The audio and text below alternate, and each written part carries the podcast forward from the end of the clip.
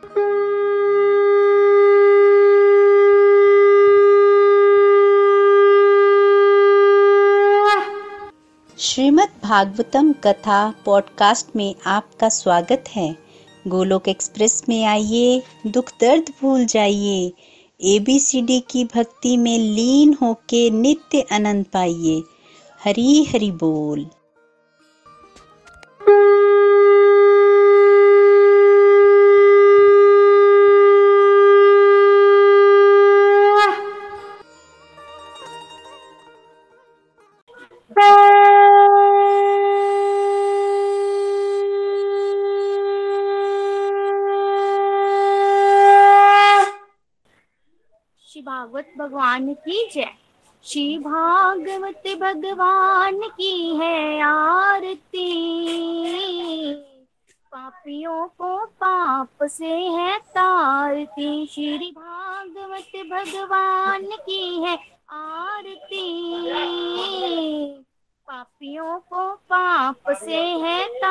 तारती ये अमर ग्रंथ, ये मुक्ति पंथ, ये पंचम वेद निराला, नव ज्योति जगाने वाला।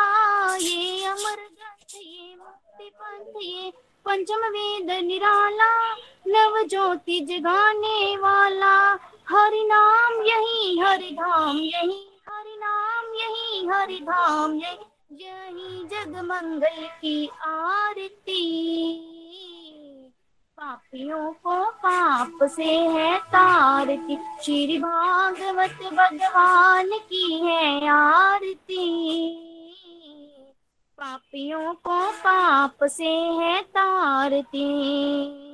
ये शांति गीत पावन पुनीत पापों को मिटाने वाला हरि दर्श दिखाने वाला, ये शांति गीत पावन पुनीत पापों को मिटाने वाला, हरि दर्श दिखाने वाला। ये सुख करनी, ये दुख हरनी, ये सुख करनी, ये दुख हरनी।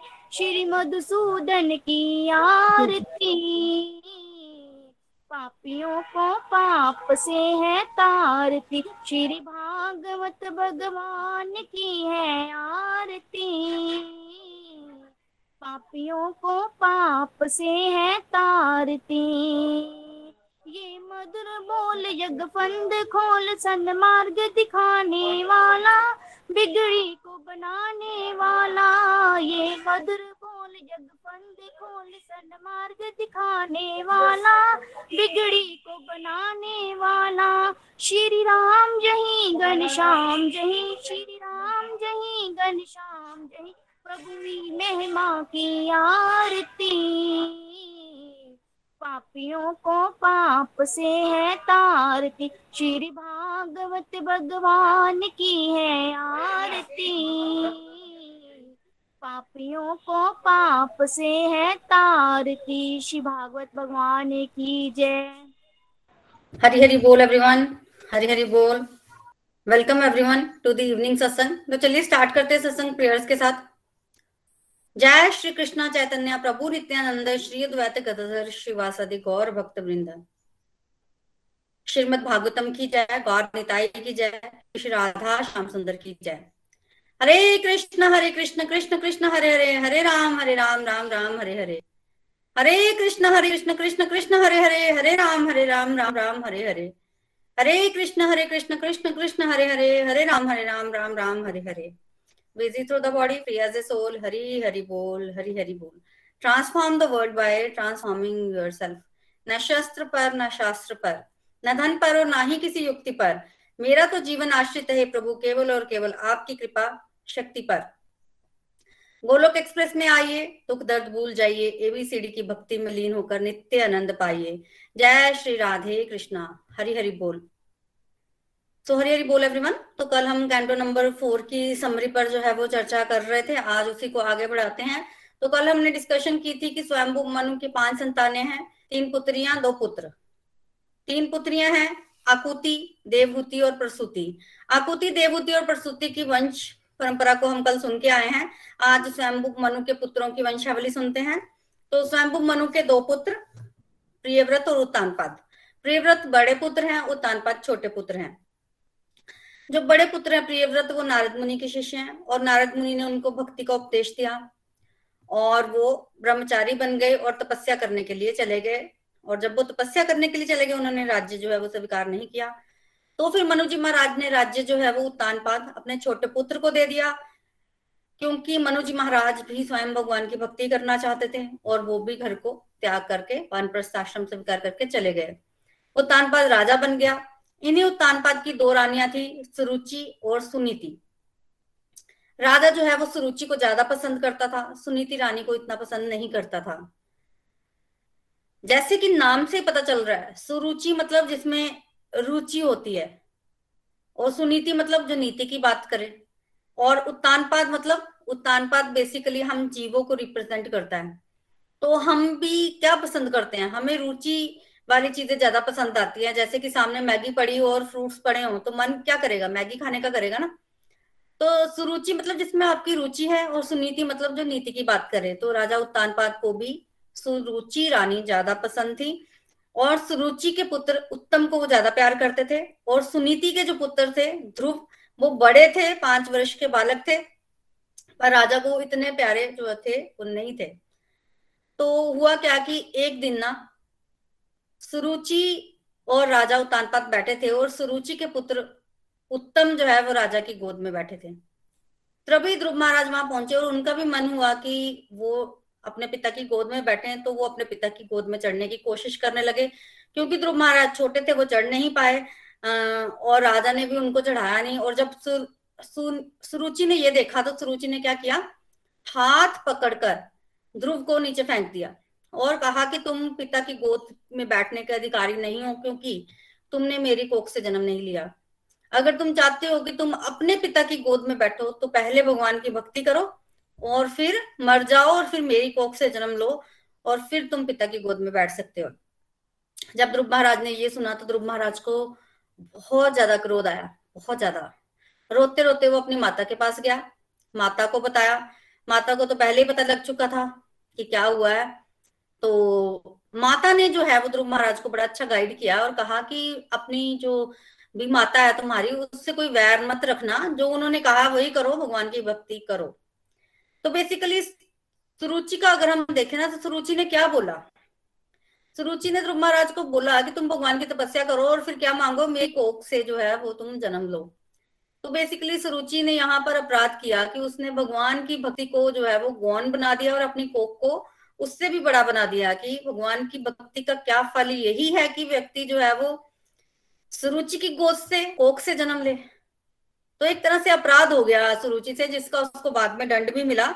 सुरुचि और उसके पुत्र जो है वो इस दुनिया को त्याग कर चले गए थे जल्दी ही। पर अभी के लिए तो ध्रुव महाराज जो है वो अपनी माता की बात सुनकर ना उनको थोड़ी सांत्वना मिली। तो उनकी माता ने उनको समझाया कि पिता से ही सब कुछ नहीं मिलता है। भगवान जो है, वो बहुत कुछ दे सकते हैं व्यक्ति को। तुम्हारे पिता के पिताश्री स्वयंभू मनु, जो कि ब्रह्मा जी के संतान है, ब्रह्मा जी ने सृष्टि की और ब्रह्मा जी ने भी सारा कुछ जो है, वो भगवान से ही प्राप्त किया है। उनको सृष्टि करने की शक्ति जो है, वो भी भगवान ने ही दी है। तो इस तरह से सुनीति ने अपने पुत्र ध्रुव को समझाया तो ध्रुव के दिमाग में थोड़ी बात गई। तो फिर ध्रुव ने सोचा कि फिर मुझे पिता की गोद क्यों चाहिए?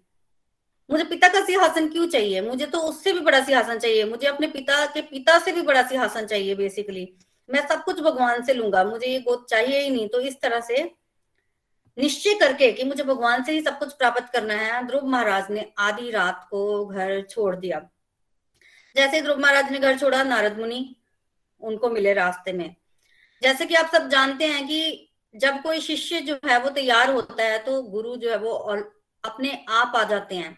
तो जैसे ही ध्रुव महाराज ने घर छोड़ा, भगवान की प्राप्ति के लिए, नारद मुनि भगवान की आज्ञा से वहाँ आए, पहले तो नारद मुनि ने ध्रुव महाराज की परीक्षा ली। नारद मुनि ने ध्रुव महाराज को कहा कि तुम्हें पिता की गोद में बैठना है, मैं बिठाता हूँ, चल तू मेरे साथ, तेरे पिता को डांटूँगा तो चल मेरे साथ। पर ध्रुव महाराज ने मना कर दिया, बोलते, अब पिता की गोद किसको चाहिए? अब तो मुझे बड़ा सिंहासन चाहिए, पिता से भी बड़ा, पिता के पिता से भी बड़ा, और भगवान से लूँगा मैं। तब नारद मुनि ने फिर से कहा ध्रुव महाराज को कि बच्चे तो छोटा बालक है, पाँच वर्ष के बालक को इतना क्या अपमान लग गया? थोड़ा कुछ बोल दिया माता ने तो कोई बात नहीं, बच्चे तो बच्चे होते हैं, भूल जाते हैं, तुम छोड़ो उस बात को। चल मेरे साथ घर। ध्रुव महाराज ने कहा, नहीं, मुझे तपस्या ही करनी है। तब नारद मुनि ने कहा कि तपस्या कर लेना, मैं कहा मना कर रहा हूँ तुम्हें तपस्या करने से? पर अभी तुम तपस्या के लायक नहीं हो, तुम अभी छोटे हो।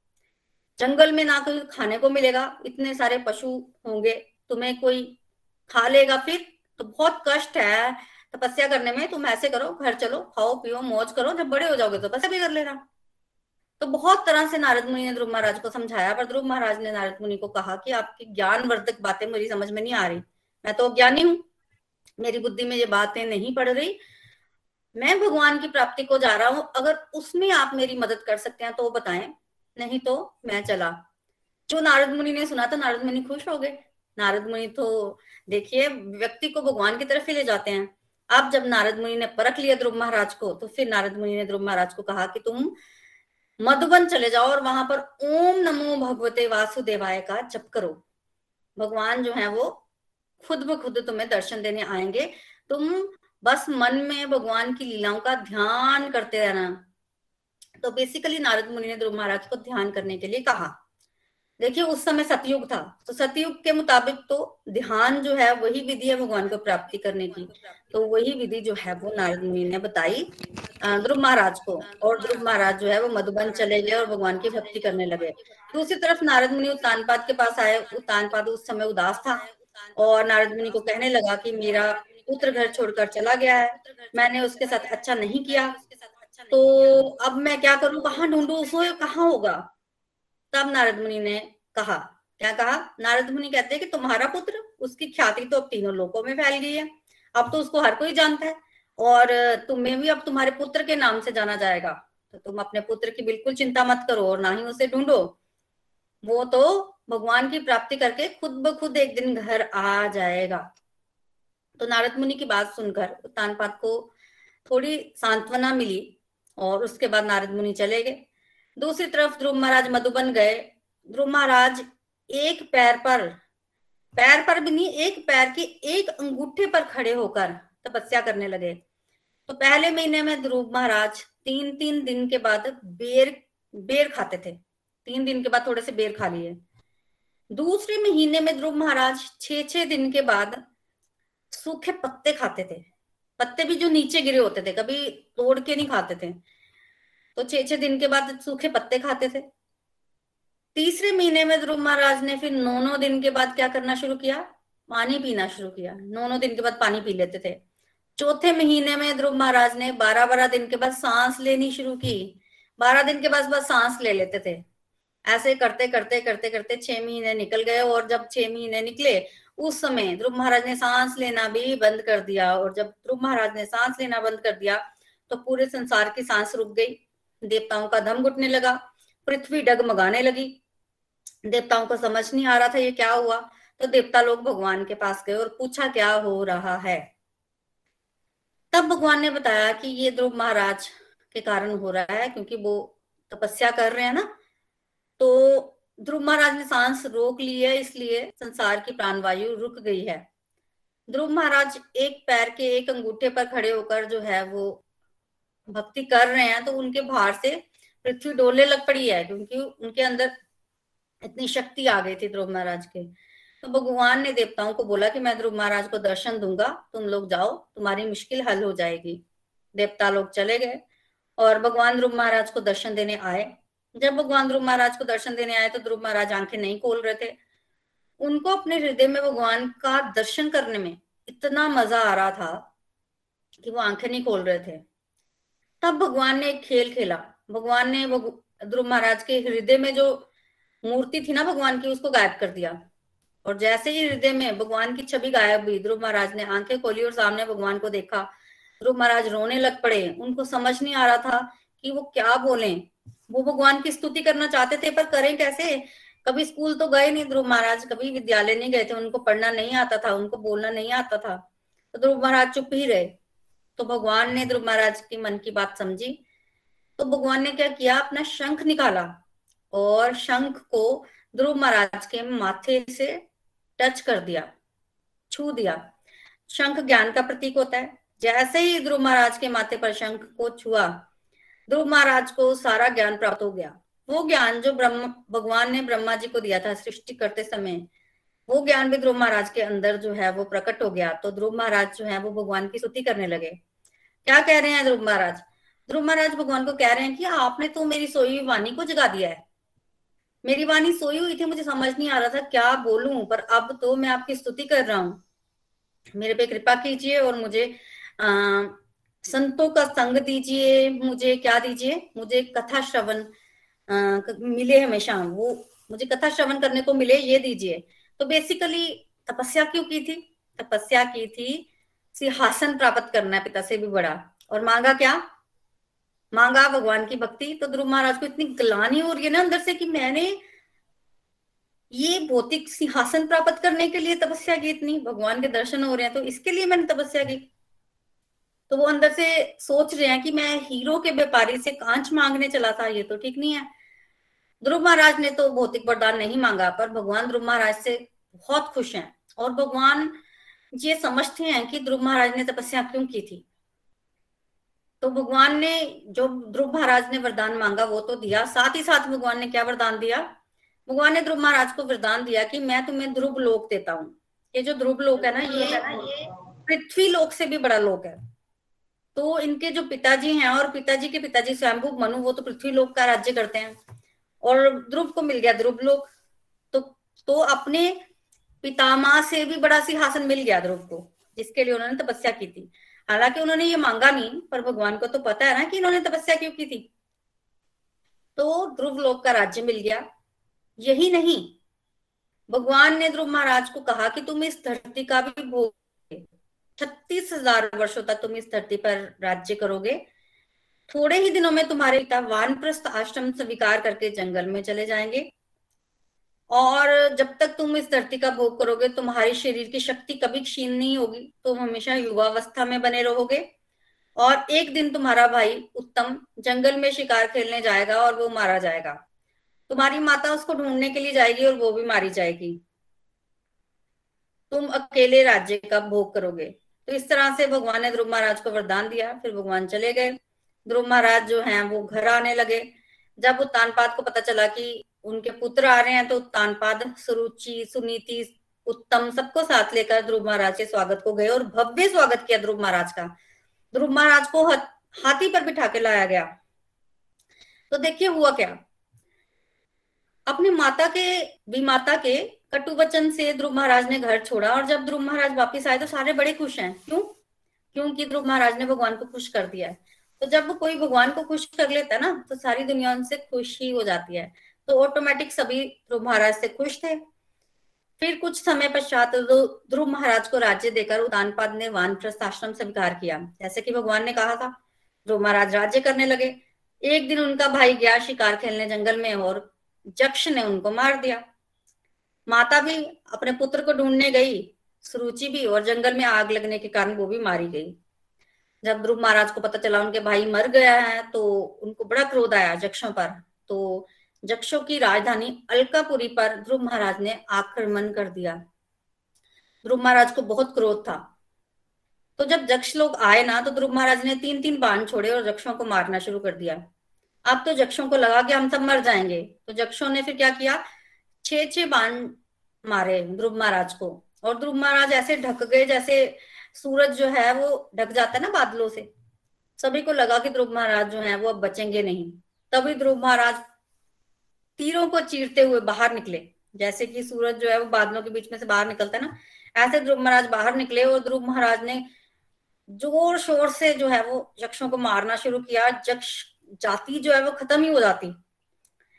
तो जक्षों को लगा कि हमारी जाति खत्म हो जाएगी। तब जक्षों ने क्या किया? जक्षों ने ना माया का प्रयोग किया। अंधकार फैल गया, बारिश आने लग पड़ी। ध्रुव महाराज को कभी ऐसे लगे कि उनकी तरफ़ समुद्र है, तूफ़ान आ रहा है, और ध्रुव महाराज को समझ ना आ रहा, समझ नहीं आ रहा था, कुछ दिखाई ना दे। माया में फंस गए ध्रुव महाराज। तभी भगवान ने कुछ ऋषियों को भेजा। तो ऋषि मुनि ध्रुव महाराज के पास आए, और ध्रुव महाराज को कहते हैं कि भगवान के नाम के आगे माया नहीं टिकती। और आप तो भगवान के भक्त हो, भगवान को याद करो। तो ध्रुव महाराज को मैसेज भेजा भगवान ने। तब ध्रुव महाराज ने नारायण अस्त्र निकाला। भगवान नारायण के अस्त्र के आगे कोई माया काम नहीं की। सारी माया जो है वो दूर हो गई। अब तो ध्रुव महाराज ने जक्षों को मारना शुरू कर दिया तो जक्ष जाति खत्म ही हो जाती, तभी वहाँ स्वयंभू मनु आ गए। स्वयंभू मनु ने आकर ध्रुव महाराज को रोका। कहा, ध्रुव महाराज को कि तुम क्रोध मत करो। क्रोध क्यों कर रहे हो? तुम भगवान के भक्त हो ना? क्रोध शोभा नहीं देता तुम्हें।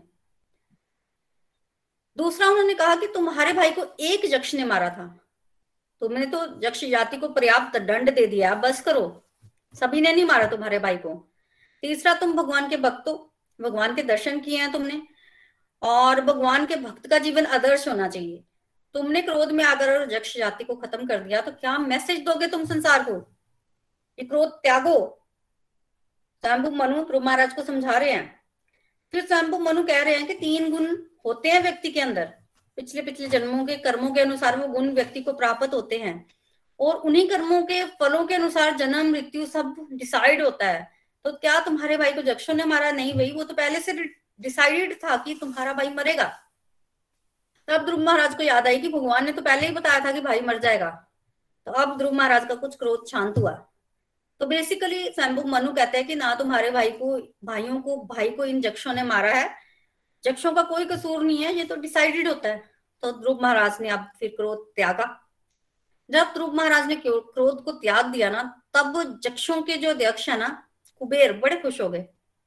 कुबेर धन के देवता हैं तो कुबेर जो है वो ध्रुव महाराज से मिलने आए और कहा कि तुमने अपने दादा की बात मानकर जक्षों को नष्ट नहीं किया तो मैं तो तुमसे बड़ा खुश हो गया। वरदान मांगो, वैसे भी तुम भगवान के भक्त हो। तो बेसिकली कुबेर महाराज ध्रुव महाराज से बड़े खुश हुए। क्यों खुश हुए? क्योंकि वो भगवान के भक्त हैं। बेसिकली खुश इसलिए थे तुमने भगवान के दर्शन किए, हुए हैं। तो उनके दर्शनों को कुबेर जी आ रहे हैं। वरदान मांगने के लिए कहा, तब ध्रुव महाराज ने ना भौतिक वरदान नहीं मांगा, भक्तों का संग ही मांगा। कुबेर जी और खुश हो गए कि मैं धन का देवता और ध्रुव महाराज ने मेरे से कोई भौतिक वरदान नहीं मांगा। तो आशीर्वाद देकर कुबेर जी भी चले गए। तो ध्रुव महाराज आप खुशी खुशी राज्य करने लगे। समय आने पर ध्रुव महाराज ने वानप्रस्थ आश्रम स्वीकार किया और अपने अपने पुत्र को राज्य दिया। वानप्रस्थ आश्रम स्वीकार करके वो बद्रिकावन चले गए और वहाँ पर वो दिन में स्नान करते और भगवान का ध्यान करते। फिर एक दिन उनके सामने एक विमान प्रकट हुआ, जिसमें से नंद और सुनंद भगवान के दो पार्षद निकले। देखने में बिल्कुल भगवान के समान थे।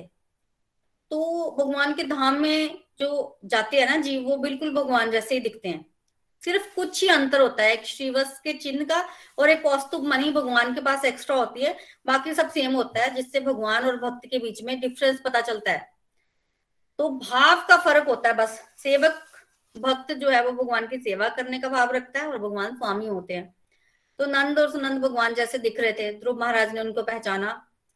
नंद और सुनंद कहते हैं कि हम आपको ले जाने आए हैं, चलिए। ध्रुव, लोग जाना है आपने? तब ध्रुव महाराज ने नंद और सुनंद को रोका, कहा, ठहर जाओ। मुझे पहले स्नान करने दीजिए। स्नान करके ध्रुव महाराज ने सुंदर वस्त्र पहने और फिर वहाँ जितने भी ऋषि मुनि थे, उनको प्रणाम किया। तो इसको बोलते हैं रियल ऐश्वर्य कि उनको लेने के लिए नंद और सुनंद आए हुए और ध्रुव महाराज उनको इंतज़ार करवा रहे हैं। फिर जब ध्रुव महाराज तैयार हुए, उसी समय काल उनके सामने आ गया और काल हाथ जोड़कर खड़ा है और कह रहा है कि आपका समय इस धरती पर समाप्त हो गया है। मैं आपको लेने के लिए आया हूँ। तो ध्रुव महाराज कहने लगे कि लेने के लिए आए हो तो ले जाओ। तब काल कहता है कि मेरी तो हिम्मत नहीं है कि आपको मैं हाथ भी लगा सकूँ। आपका समय समाप्त हो गया पर मेरी हिम्मत नहीं, मैं आपको हाथ भी लगा सकूँ, मैं आपके आगे हाथ जोड़ता हूँ, आप चलिए। इसको रियल ऐश्वर्य बोलते हैं कि काल भी हाथ जोड़कर खड़ा है खड़ा है। भगवान के भक्त को वो हाथ नहीं लगा सकता। तब ध्रुव महाराज ने मृत्यु के सिर पर पैर रखकर उस विमान पर चढ़े। मृत्यु के सिर पर, काल के सिर पर पैर रखकर विमान पर चढ़े ध्रुव महाराज और उनका शरीर ना पिघले हुए सोने के समान चमक चमक गया दिव्य शरीर प्राप्त हुआ। तब ध्रुव जी महाराज को जाते जाते ध्यान आया कि उनकी माता तो नीचे ही रह गई। तब ध्रुव महाराज खड़े हो गए। नंद और सुनंद कहने लगे, वो उनकी मन की बात समझ गए थे। तो नंद और सुनंद कहने लगे कि वो देखिए, आगे जो विमान जा रहा है ना, वो अब उसमें आपकी माता है। तो ऐसा नहीं हो सकता कि आप जैसे महान भक्त की माता, जिसने आपको भगवान की भक्ति का रास्ता दिखाया, वो इस धरती पर ही रह जाए तो वो आपसे पहले जो है वो भगवान के धाम जा रही हैं। तब ध्रुव महाराज बड़े खुश हो गए और ध्रुव लोक को प्राप्त हुए। अब नारद जी बड़े खुश हैं। नारद जी के शिष्य हैं, भगवान के धाम गए हैं। नारद मुनि जो खुश थे ना तो नारद मुनि घूम घूम कर घूम घूम कर लोगों को ध्रुव महाराज के बारे में बता रहे थे। तभी परचेता लोग यज्ञ करवा रहे थे और नारद मुनि परचेताओं के पास जाकर ध्रुव महाराज की ख्याति का वर्णन जो है वो करने लगे। तब विदुर जी महाराज ने मैत्रे मुनि से प्रश्न कर दिया। Canto number four, Vidura Maitreya संवाद चल रहा है। विदुर जी महाराज मैत्रे मुनि से पूछते हैं कि ये प्रचेता लोग कौन है? किसके पुत्र हैं? क्यों नारद मुनि उनके यज्ञ में जाकर ध्रुव महाराज का गान कर रहे हैं, उनकी कथा सुना रहे हैं? क्यों उनकी तारीफ़ कर रहे हैं? तब मैत्रेय मुनि उत्तर देते हैं कि प्रचेता लोग कौन है? उत्तर देते हुए वो शुरुआत कहाँ से करते हैं? वहीं से करते हैं जहाँ से उन्होंने छोड़ा, ध्रुव महाराज से। ध्रुव महाराज के आगे वंश में राजा अंग हुए। राजा अंग बड़े धर्मात्मा राजा थे। एक बार उन्होंने अश्वमेघ यज्ञ किया। अश्वमेघ यज्ञ में देवता लोग प्रकट नहीं हुए, उन्होंने आहुति स्वीकार नहीं की। पहले जमाने में ना जब यज्ञ होते थे ना तो देवता लोग स्वयं प्रकट होकर आहुति स्वीकार करते थे। आजकल तो देवता लोग प्रकट नहीं होते। मतलब यज्ञ होता भी है तो हमें पता नहीं रहता है कि यज्ञ ठीक हुआ कि नहीं हुआ। स्वीकार किया देवताओं ने कि नहीं किया, पर पहले जमाने में देवता लोग प्रकट होकर स्वीकार करते थे। तो अंग महाराज के यज्ञ में देवता लोग नहीं आए। तब अंग महाराज ने पुरोहितों से पूछा कि क्या यज्ञ में कोई कमी है? पुरोहित कहते, नहीं, यज्ञ में तो कोई कमी नहीं है। तो फिर देवता लोग प्रकट क्यों नहीं हुए? क्या मैंने कोई पाप कर दिया? पुरोहितों ने कहा कि आपने तो कोई पाप नहीं किया। तब उन्होंने उनके पिछले जन्मों को देखा। पुरोहितों ने और कहा कि पिछले पिछले जन्मों में आपके कर्म ऐसे हैं कि आपको इस जन्म में पुत्र की प्राप्ति नहीं हुई और पुत्र प्राप्ति नहीं होने के कारण देवता लोग प्रकट नहीं हुए। तो फिर अंग महाराज ने कहा कि यज्ञ करो और पुत्र प्राप्ति के लिए अनुष्ठान करो कोई। यज्ञ किया गया, तब यज्ञ के प्रभाव से उनको एक पुत्र प्राप्त हुआ, जिसका नाम रखा गया वेन। पर वेन जो है, वो अधर्म का वंशज निकला, क्योंकि उनकी माता जो थी, वो सुनीता थी। सुनीता जो है, वो मृत्यु की पुत्री थी, और पुत्री में पिता के गुण थे, और पुत्र में माता के गुण आ गए, जिसकी वजह से वेन में सारे के सारे गुण मृत्यु के आ गए, और वो अधार्मिक बन गया। लोगों को मार देता था, बच्चों को फेंक देता था।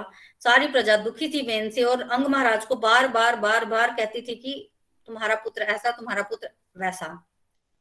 अंग महाराज बड़े दुखी हुए और एक दिन अंग महाराज सोचने लगे कि ऐसे पुत्र से तो बिना पुत्र के होना ही ठीक था। कुपुत्र का दुख बहुत ज़्यादा होता है। निसंतान होना इतना दुखदाई नहीं होता। पर एक तरह से अच्छा ही है। क्या अच्छा है? कुपुत्र होगा तो संसार से वैराग्य आएगा। तो ये सोचकर अंग महाराज ने आधी रात को घर छोड़ दिया। किसी को नहीं पता चला राजा कहाँ गए। फिर अंग महाराज की अनुपस्थिति में वेन को राजा बनाया गया। अब वेन तो पहले अधर्म का वंशज है, उसने अच्छा राज्य नहीं किया और संसार में भगवान की भक्ति को बंद करवा दिया। जब संसार में भगवान की भक्ति को बंद करवाया तो ब्राह्मणों को बड़ा दुख हुआ। ब्राह्मणों ने कहा कि हमने ही वेन को राजा बनाया तो चलो वेन को समझाते हैं। तो ब्राह्मण लोग वेन के पास गए और कहा कि तुम ये क्या कर रहे हो? प्रजा की जो आध्यात्मिक लाइफ है, आध्यात्मिक जीवन है, उसमें क्यों विघन डाल रहे हो? भगवान की भक्ति करने दो प्रजा को। तब वेन ने ऋषि मुनियों को डांट दिया और कहा कि तुम्हें पता नहीं है कि राजा के शरीर में सारे देवता वास करते हैं। राजा भगवान का प्रतिनिधि होता है। तो राजा की पूजा होनी चाहिए, मेरी पूजा करो। तो इस तरह से जब वेन ने घमंडी होकर बोला तो ऋषियों को क्रोध आया, उन्होंने हुंकार भरी और वेन मर गया। तो वेन को इस तरह से मारा ऋषि मुनियों ने कि उसके शरीर को कोई हानि नहीं हुई, बस वो मर गया। जब वो मरा ना तो उसकी माता को बड़ा दुख हुआ। इतना दुख हुआ कि उसकी माता ने ना वेन के शरीर को जलाया नहीं और उसको तेल में सुरक्षित रख लिया। जैसे ही वेन मरा, राज्य में कोई राजा नहीं था और प्रजा जो है वो दुखी हो गई क्योंकि चोर और डाकू ने प्रजा को लूटना शुरू कर दिया। राजा तो कोई था नहीं, डर किसी का रहा नहीं। तब ऋषि मुनि सोचते हैं कि ये मुसीबत तो प्रजा पर हमारे लिए, हमारी तरफ़ से आई है, हमने भी इनको मारा है। तो हमें ही इसका उपाय करना चाहिए। और ऐसा नहीं हो सकता कि ध्रुव महाराज का वंश ही खत्म हो जाए। ध्रुव महाराज के संस्कार हैं, वो तो उनके वंशजों में आगे आएँगे ना, कहीं ना कहीं तो आएँगे। तो फिर ऋषि मुनियों ने वेन के शरीर का मंथन किया। और मंथन किया ना तो सबसे पहले एक बोना सा व्यक्ति प्रकट हुआ। तो बेसिकली बेन के शरीर में जितना पाप था ना, उससे वो प्रकट हो गया। और वो निषाद कहलाए, क्योंकि उनको निकाल दिया था इन्होंने। क्योंकि वो पाप, बेन के शरीर के पाप उन, उस जाति में आ गए थे ना तो उनको फिर जंगलों में भेज दिया। कि अलग ही रहे जंगलों में, आदिवासी जैसे लोग होते ना तो उनको जंगलों में भेज दिया तो वो निकाल दिया तो उसका नाम निषाद जाति पड़ गया, निषाद अब जब निषाद लोग निकल गए तो वेन का शरीर पवित्र हो गया, पाप निकल गया था ना? अब जो वेन का शरीर पवित्र हुआ और उसका मंथन हुआ तो वहाँ से भगवान के अवतार पृथु महाराज और अर्ची महारानी, जो कि लक्ष्मी स्वरूपा थी, का प्राकट्य हुआ। बोलो पृथु जी महाराज की जय। पृथु जी महाराज जब प्रकट हुए ना तो उन्होंने बहुत प्रजा कल्याण के लिए बहुत कार्य किया, बहुत ज़्यादा। सबसे पहले पृथ्वी जी महाराज ने पृथ्वी का दोहन किया। भूमि जो है वो अनाज नहीं दे रही थी। तो पृथु ने भूमि माता से पूछा कि अनाज क्यों नहीं दे रहे हो? तब भूमि माता ने बताया कि वेन के अधर्म के कारण मेरे अंदर अनाज के बीज जो है वो छुप गए हैं। तो बेसिकली पहले पृथ्वी जो है ना, पहले जो भूमि माता है वो अनाज अपने आप देती थी। पर वेन के अधर्म के कारण वो अनाज उपजा नहीं पा रही थी, इसलिए भूमि देवी ने पृथु महाराज को कहा कि अनाज उगा लो मेरे अंदर से, मैं अपने आप नहीं दे पा रही हूँ। तब से जो कृषि कृषि की प्रथा जो है वो शुरू हुई। तो पृथु महाराज ने भूमि का दोहन किया और भूमि को समतल किया और भूमि पर मैदान बनाए और घर भी बने। इससे पहले भूमि जो थी ना, वो पर्वतों के रूप में थी, समतल नहीं थी। पृथु महाराज ने भूमि को समतल किया और क्योंकि पृथु महाराज ने भूमि पर इतना कार्य किया, इसलिए भूमि का नाम पृथ्वी पड़ा। पृथ्वी पृथु महाराज के नाम पर हमारी जो भूमि है, उनका नाम पृथ्वी पड़ा। पहले इनका नाम भूमि देवी था, पृथ्वी नहीं पुकारा जाता था। तो पृथ्वी माता का दोहन किया इन्होंने, और उसके पश्चात इन्होंने सोशम्य यज्ञ करने के उद्देश्य से यज्ञ आरंभ किए। जो कोई सौ अश्वमेघ यज्ञ करता है, उनको इंद्र का पद प्राप्त होता है। तो निन्यानवे यज्ञ तो इनके पूरे हो गए। पर जब सोमा यज्ञ शुरू हुआ तो इंद्र आ गया, क्योंकि इंद्र की पोस्ट खतरे में थी। अगर वो यज्ञ पूरा हो जाता तो पृथ्वी महाराज इंद्र बन जाते, इंद्र ये नहीं चाहते थे तो इंद्र ने क्या किया? यज्ञ का घोड़ा चुराकर भाग गए। तब अत्रि मुनि ने पृथु महाराज के बड़े पुत्र को भेजा कि तुम जाके घोड़ा ले आओ और इंद्र को मार दो। पृथु महाराज के बड़े पुत्र ने घोड़े को पकड़ा और इंद्र को जैसे ही वो मारने लगे, उन्होंने देखा कि इंद्र ने सन्यासी का वेश बनाया है। तो उन्होंने उसको मारा नहीं। वो वापिस आ गए। जब घोड़ा वापिस आ गया, तब यज्ञ शुरू हुआ। तब इंद्र दोबारा आया और फिर यज्ञ का घोड़ा लेके भाग गया।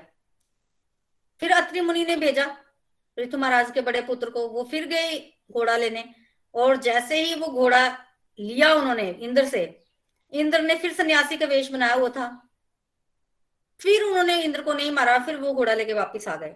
तो हुआ क्या? देखिए, इस समय से पहले ना सन्यासी लोग पखंडी पखंड नहीं करते थे। ये जो पखंड का धर्म है ना, ये सबसे पहले इंद्र ने शुरू किया। क्योंकि उसने झूठ मूठ सन्यासी का वेश धारण किया। तो उस समय से पहले ऐसा नहीं होता था, इसलिए पृथ्वी महाराज के पुत्र को लगा कि सच में कोई सन्यासी है। सच में सच में कोई ऋषि मुनि है तो उन्होंने मारा नहीं। इतनी वैल्यूज़ होती थी उस समय। और जब तीसरी बार इंद्र ने ऐसा किया ना, तब पृथु महाराज को बोला गया। पृथु महाराज कहते मैं अभी मारता हूँ इंद्र को। तब उनको जो है वो मना किया गया कि आप क्रोध मत कीजिए, आप तो यज्ञ कर रहे हैं। हम आहुति डालते हैं और आहुति में यज्ञ में जो विघन डालता है ना, वो व्यक्ति जो है वो ऑटोमेटिक जल जाता है। तो उन्होंने मंत्र पढ़े और इंद्र जो है वो मरने वाला हो गया क्योंकि इंद्र ऑटोमेटिक जल जाता। तब भगवान ब्रह्मा जी आए और पृथ्वी महाराज को कहा कि इंद्र को क्षमा कर दो। यज्ञ क्यों कर रहे हो? क्या तुम्हें इंद्र बनना है? तब पृथु महाराज ने कहा कि नहीं, मुझे इंद्र नहीं बनना। देखिए, पृथु महाराज भगवान के अवतार है, और भगवान को इंद्र बन के क्या करना है? एक मिनट के लिए सोचिए ना। तो ब्रह्मा जी ने कहा कि जब तुम्हारा उद्देश्य इंद्र बनना नहीं है तो क्यों इंद्र को बढ़ावा दे रहे हो? वो तो गलत काम कर ही रहा है। इंद्र तो पखंड कर ही रहा है तो तुम उसको बढ़ावा मत दो। वैसे भी जो इसने किया, उसकी वजह से इसके पुण्य क्षीण हो गए हैं। अब ये ज़्यादा समय तक इंद्र तो रहेगा नहीं, सारे पुण्य खत्म हो गए तो तुम क्यों इसको हटाते हो? ये तो ऑटोमेटिक पतन की तरफ़ जाएगा। आप ऐसे करो, आप यज्ञ बंद कर दो। तो ब्रह्मा जी की बात मानकर पृथ्वी महाराज ने यज्ञ बंद कर दिया और उसी समय वहाँ भगवान प्रकट हो गए। तो सोचिए अश्वमेघ यज्ञ करने का उद्देश्य था कि भगवान खुश हो जाए। उद्देश्य यही होता है, भगवान खुश हो जाए। और यज्ञ पूरा नहीं हुआ, पर भगवान पहले ही खुश हो गए और प्रकट हो गए। तो मतलब यज्ञ पूरा हो गया। भगवान खुश थे, उन्होंने ये डिसीज़न लिया कि हम, कि मैं इंद्र नहीं बनूँगा, मैं यज्ञ छोड़ दूँगा। तो भगवान प्रकट हुए, भगवान ने बड़ी तरह के वरदान दिए ऋतु महाराज को। ऋतु जी महाराज ने भगवान से वरदान मांगा कि मेरे कानों में ना दस हज़ार कानों की शक्ति आ जाए। दस लाख कानों की शक्ति आ जाए। तो कितने सारे कान मांग लिए ऋतु महाराज ने? क्यों? ताकि वो भगवान की कथा का श्रवण कर सकें। तो जब पृथु महाराज राज्य कार्य करते थे तो उनके दो कान होते थे। पर जब वो भगवान की कथा सुनते थे तो दस लाख कानों की शक्ति उनके कानों में आ जाती थी। तो दस लाख कानों से भगवान की कथा सुनते थे। तो पृथु महाराज ने भगवान से ये वरदान मांगा। साथ ही पृथु महाराज ने भगवान के चरणों की सेवा मांगी। और कहा कि जब मैं आपके चरणों की सेवा करूँगा तो आपके चरणों की सेवा तो लक्ष्मी माता करती। है तो लक्ष्मी माता जो है, जब उनकी सेवा चली जाएगी तो वो आपको बोलेंगी। मेरी सेवा चलेगी, तब उस समय आपने मेरा साथ देना है। मेरे से सेवा छीननी नहीं चाहिए। तो बेसिकली ऋतु महाराज ने चरणों की सेवा भी मांगी और भगवान को भी मांग लिया कि मेरा साथ दोगे जब लक्ष्मी माता बोलेंगी कि मेरी सेवा चलेगी। तो इस तरह से भगवान ने वरदान दिया पितु महाराज को और कहा कि आपके पास ना चार कुमार आएँगे और वो आपको उपदेश करेंगे। तो भगवान ऐसा बोल के चले गए। तब पृथु महाराज ने एक दिन अपनी प्रजा को इकट्ठा किया और उनको उपदेश दिया। जब पृथु महाराज अपनी प्रजा को उपदेश दे रहे थे, उसी समय वहाँ चार कुमार प्रकट हो गए। और जहाँ चार कुमार आए, वहाँ सत्संग ना हो, ऐसे कैसे हो सकता है? तो खूब उपदेश चारों कुमारों ने भी दिया। खूब उपदेश दिया। और उसके पश्चात एक दिन पृथु महाराज ने अपने पुत्र को राज्य देकर वान प्रस्थाश्रम स्वीकार किया और समय आने पर धरती का त्याग किया। अर्ची महारानी भी अपने पति के साथ वन में गई और पति, जब अर्ची महारानी ने देखा कि उनके पति में जीवन के कोई लक्षण शेष नहीं बचे हैं तब उन्होंने भी अपने पति के साथ भगवत धाम को प्राप्त किया। देवताओं ने उनके ऊपर फूल बरसाए बरसाए। और पृथु जी महाराज के बड़े पुत्र थे विजिताश्व। उनका नाम विजिताश्व इसलिए पड़ा था क्योंकि उन्होंने इंद्र पर विजय प्राप्त की थी दो बार। और जब उन्होंने इंद्र पर विजय प्राप्त की और इंद्र को मारा नहीं तो इंद्र बड़े खुश हो गए। तो उन्होंने उनको शक्ति दी कि तुम कभी भी कहीं से भी प्रकट हो सकते हो। और कभी भी कहीं से भी अप्रकट हो सकते हो। तो प्रकट, अप्रकट होने की शक्ति विजिताश को मिली। इंद्र से, जिससे उनका नाम पड़ गया अंतर्ध्यान, अंतर्धान। अंतर्धान के आगे वंश में प्राचीन बरही का जन्म हुआ और प्राचीन बरही के आगे दस पुत्र हुए, जिनको प्रचेता कहा जाता है। ये प्रचेता लोग हैं जिनके यज्ञ में नारद मुनि जो है वो घूम घूम कर ध्रुव महाराज का यश गा रहे थे। तो बेसिकली प्रचेता लोग ध्रुव महाराज के ही वंशज थे। तो प्रचेता लोगों को जब प्राचीन वही ने प्रजा उत्पन्न करने के लिए बोला, सृष्टि करने के लिए बोला तो वो भगवान की भक्ति करने नारायण सरोवर पर वो गए और वहाँ पर उनको भगवान शिव जी मिले। भगवान शिव जी ने उनको रुद्र गीत दिया। दस हज़ार वर्षो तक उन्होंने भगवान की भक्ति की। दूसरी तरफ़ प्राचीन वरही जो है, वो कर्मकांड में लगे थे, वो यज्ञ बहुत करते थे। हैं कि पुत्र तो भगवान की भक्ति में लगे हैं और पिता कर्म कांड कर रहे हैं। तो क्यों ना पिता को ज्ञान दिया जाए? तो फिर नारद जी जो है, वो प्राचीन बरही के पास आख्यान सुनाया। जो पुरंजन उपाख्यान सुनाया ना, प्राचीन बरही को तो प्राचीन बरही को एकदम से समझ आया कि वैराग्य आया जीवन में। आया ना कि पुरंजन जो है, वो एक जीव है और अविज्ञात उनका एक मित्र है। मतलब जीव भगवान के साथ रहता है, पर एक दिन जीव ने भगवान से क्या किया? विरोध कर दिया और वो धरती पर आ गया और धरती पर उसको मनुष्य शरीर मिला। मनुष्य शरीर में उस पुरंजन ने, पुरंजनी से विवाह किया, पुरंजनी बुद्धि। और बुद्धि के बहकावे में ऐसा आया ना वो, अब तो बुद्धि अगर मतलब खुश होती है मतलब अच्छे विचार प्रकट करती है तो पुरंजन खुश होता है। बुद्धि दूषित होती है गंदे गंदे विचार प्रकट करती है तो पुरंजन दुखी होता है। तो इस तरह से वो फंसा रहा और अंत में मृत्यु को प्राप्त हुआ। काल का आक्रमण किया, चांडवेग मतलब काल ने आक्रमण किया और उनकी जो सेना है, जो जरा जरा ताप, उन, उनके आक्रमण करने पर पुरंजन मर गया और मृत्यु के समय उसने पुरंजनी का ध्यान किया और अगले जन्म में वो स्त्री बना। स्त्री, वेदर्भी उसका नाम हुआ। वैदर्भी का विवाह मल्ले ध्वज से हुआ जो भगवान की भक्त थी, भक्त था। उससे उनको सास, पुत्र और एक कन्या प्राप्त हुई, सब भगवान के भक्त थे। पर वे भी भगवान की भक्त नहीं बन पाई। देखिए, आसपास जितने मर्ज़ी भक्त हो, जब तक जीवात्मा खुद भगवान की भक्ति ना करे, तब तक किसी के भजन से उसको लाभ होने वाला नहीं है। तो अल्टीमेटली एक दिन मल्य ध्वज भी मृत्यु को प्राप्त हुआ। वैदर्भी ने देखा कि उनके पति मर गए हैं तो वो भी सती होने लग पड़ी। तब भी उसने भगवान को याद नहीं किया। तो जीव जो है वो जन्मों जन्मों तक भटकता रहा, पर भगवान को याद नहीं किया। तब तब क्या हुआ? तब भगवान ही ब्राह्मण के वेश में आया और उन्होंने वेदर्भी को ज्ञान दिया कि तुम वेदर्भी नहीं हो, तुम पुरंजन हो पिछले जन्म की, और उससे भी पहले तुम मेरी मित्र हो। और जब ये पुरंजन उपाख्यान सुनाया नारद मुनि ने, तब प्राचीन वरी को वैराग्य आया और वो घर छोड़कर चले गए। पुत्रों का इंतज़ार नहीं किया। दूसरी तरफ़ जब पुत्र लोगों की तपस्या पूरी हुई ना, तब उनको भगवान विष्णु के दर्शन हुए। भगवान विष्णु ने उनको वरदान दिया कि तुम मारिशा से विवाह करो, जो कि वृक्षों की पुत्री है, और इससे तुम्हें अच्छे संतान की प्राप्ति होगी। प्रचेता लोगों की तपस्या पूरी हुई, प्रचेता लोग घर आए, तपस्या के बाद और मरीशा से विवाह किया, तब उनके पुत्र हुआ, जिसका नाम दक्ष रखा गया।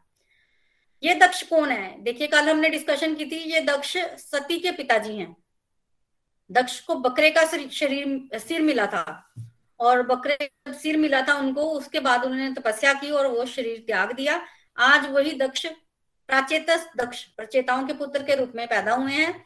और ब्रह्मा जी ने उनको फिर से प्रजापति बना दिया है तो वो दक्ष प्रजापति बन गए हैं। अब दस करोड़ वर्षों तक, काफ़ी समय तक प्रचेताओं ने जो है वो राज्य किया। और राज्य करने के बाद प्रचेता लोग पता क्या सोच रहे हैं? दस लाख वर्षों तक राज्य करने के बाद प्रचेता लोग सोच रहे हैं कि भगवान शिव के दर्शन किए, भगवान विष्णु के दर्शन किए, अब हमें भोग का त्याग कर देना चाहिए। जैसे ही उन्होंने ये सोचा, नारद मुनि प्रकट हो गए और नारद मुनि ने प्रचेताओं को उपदेश दिया और उनके उपदेश के फलस्वरूप प्रचेता लोग घर छोड़कर चले गए और उनको भगवत धाम की प्राप्ति हुई। तो इस तरह से ध्रुव महाराज का वंश जो है वो आगे बढ़ रहा है। और जब ये सुना मैं, विदुर जी ने तो विदुर जी के आँखों में आँसू आ गए। तो बेसिकली धर्म, अर्थ, काम, मोक्ष का जो है वर्णन किया गया फोर्थ कैंटो में। धर्म के उपलक्ष्य में कल हमने सुना दक्ष प्रजापति की कथा आती है। अर्थ जो पुरुषार्थ है, उसमें ध्रुव महाराज की कथा आती है, जो कि हमें ये शिक्षा देती है कि अगर हमें कुछ मटेरियल बेनिफिट भी चाहिए तो भी हमें भगवान की भक्ति करनी चाहिए। अगर हमें भौतिक इच्छा भी है तो भगवान की भक्ति करनी चाहिए, भगवान से वो मांगना चाहिए और उसके बाद भगवान की भक्ति में लगना चाहिए। तो कुछ चीज़ें चाहिए तो भगवान से मांग लो, पर अंत में हमें भगवान की भक्ति ही करनी है। काम और भक्ति के प्रसंग में पृथु महाराज की कथा आती है, और मोक्ष के पुरुषार्थ में पुरंजन उपाख्यान आता है। तो इस तरह से ये जब सुना ना विदुर जी महाराज ने तो उनकी आँखों में आँसू आगे बोलते और कुछ सुनना शेष ही नहीं बचा है। कुछ सुनना शेष नहीं बचा है। मैं अब यहाँ से जाता हूँ और मैं जाता हूँ हस्तिनापुर, और अब मेरे भाई धृतराष्ट्र को वहाँ से निकालता हूँ। वो पांडवों के अन्न पल पल रहे हैं। तो विदुर जी महाराज मैत्रेय मुनि को प्रणाम करके वहाँ से हस्तिनापुर चले गए। और दूसरी तरफ़ परीक्षित महाराज सुखदेव गोस्वामी से प्रश्न करते हैं कि अब आगे और क्या हुआ? मनु जी महाराज के दो पुत्र थे। एक पुत्र की तो कथा आपने सुनाई, दूसरे पुत्र की भी कथा सुनाइए।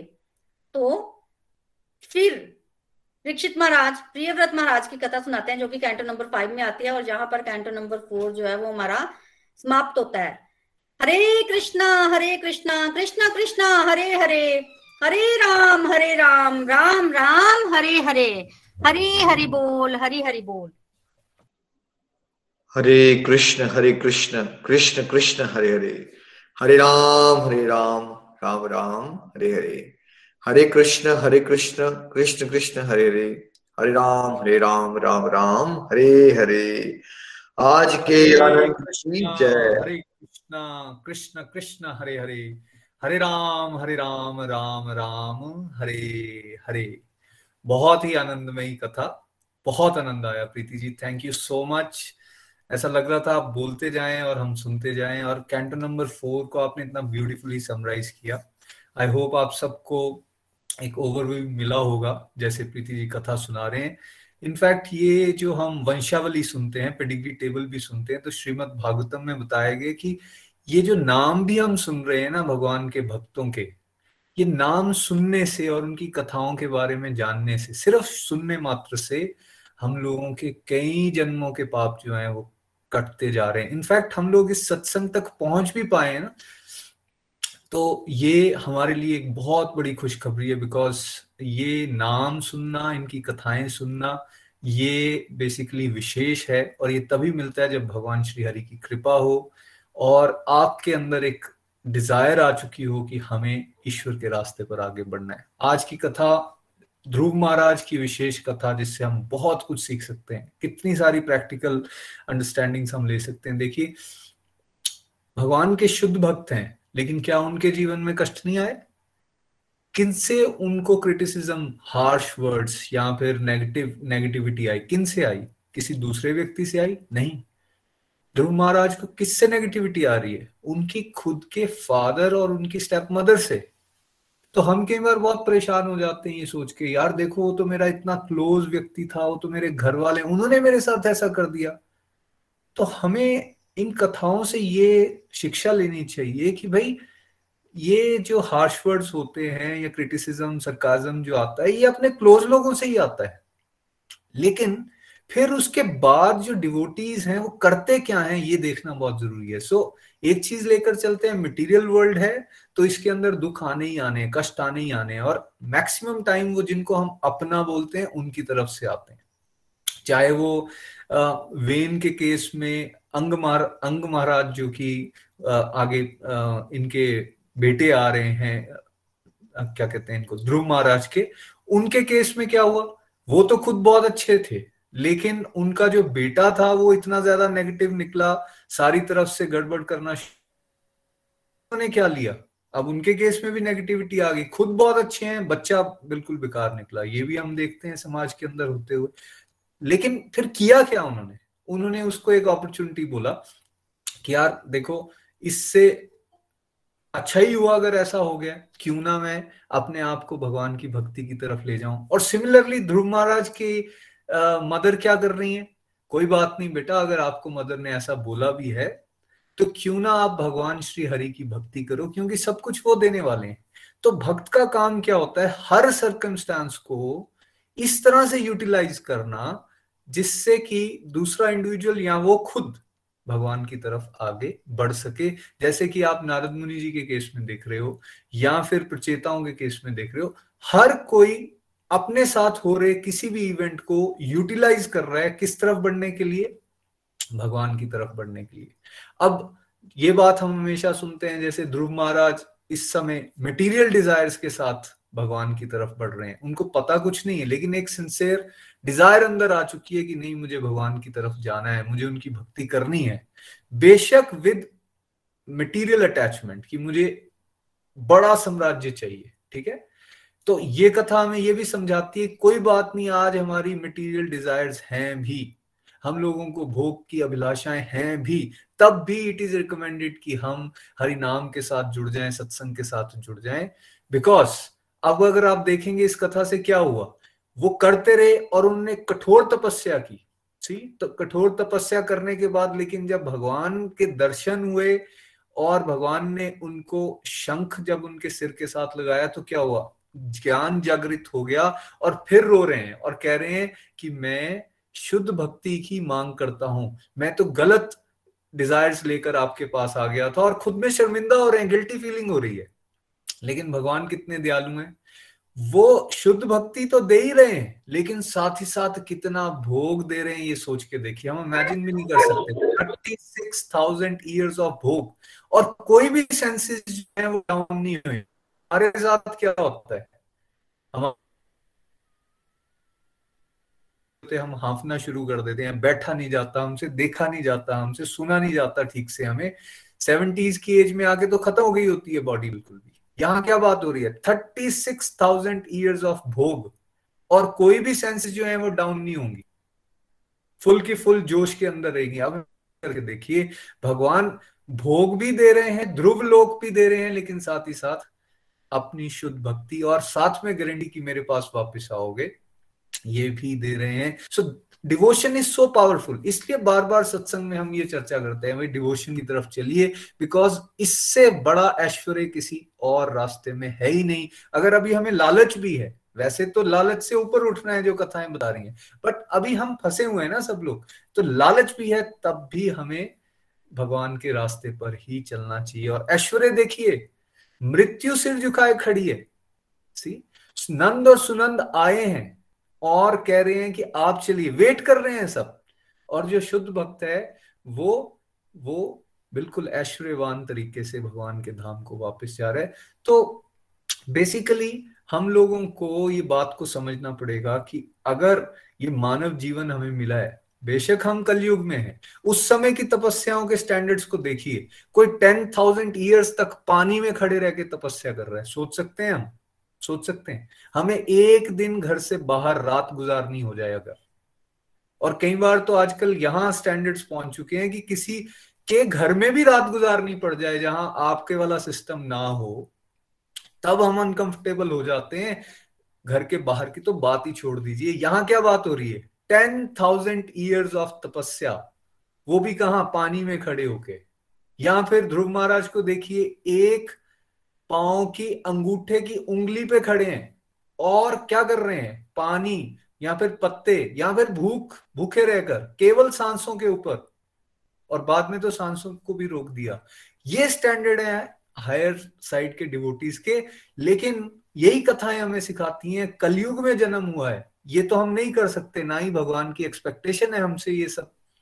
एक्सपेक्ट भी नहीं करते वो कि हम ये सब करें। क्या करें लेकिन? उन्होंने हमारे लिए इजी कर दिया, चैतन्य महाप्रभु बोल के गए, कलयुग है, कोई बात नहीं, हरि नाम करो। हरेर नाम हरेर नाम हरेर नाम एव केवलम। संकीर्तन करो। कलयुग केवल नाम अधारा, सिमर सिमर नर उतरे पारा। तुलसीदास जी ने भी बोल दिया। तो कलयुग के अनेक ढेरों गलतियाँ होंगी इसके अंदर। नेगेटिविटीज भी बहुत हैं, लेकिन एक विशेष गुण है। वो विशेष गुण ये है कि मानव जीवन अगर इस समय पर मिला है तो अगर हम सत्संग, साधना, सेवा के साथ जुड़ जाएँगे, सारी की सारी तपस्याओं का बेनिफिट्स हमें मिल सकता है। तो इतने सारे वंडरफुल पॉइंट्स जो हमने यहाँ पे समझे, चाहे वो पृथु महाराज जी की कथा से समझा, चाहे प्रचेताओं की और चाहे फिर प्राचीन वही जी की अल्टीमेटली आप देखें हर कोई कथा हमें किस तरफ़ लेकर जा रही है? कि एक मानव जीवन का एम क्या होना चाहिए? भगवान की शुद्ध भक्ति और भगवान की तरफ़ अपने आप को लेकर जाना चाहिए। साथ ही साथ यहाँ पर एक संत का रोल कभी भी मिस नहीं करना चाहिए। अगर आपने, देखिए, कथा शुरू भी नारद मुनि जी के नाम से हो रही है और बाद में भी नारद मुनि जी का नाम आ रहा है और हर इवेंट पे नारद मुनि जी एक रोल प्ले कर रहे हैं। क्या?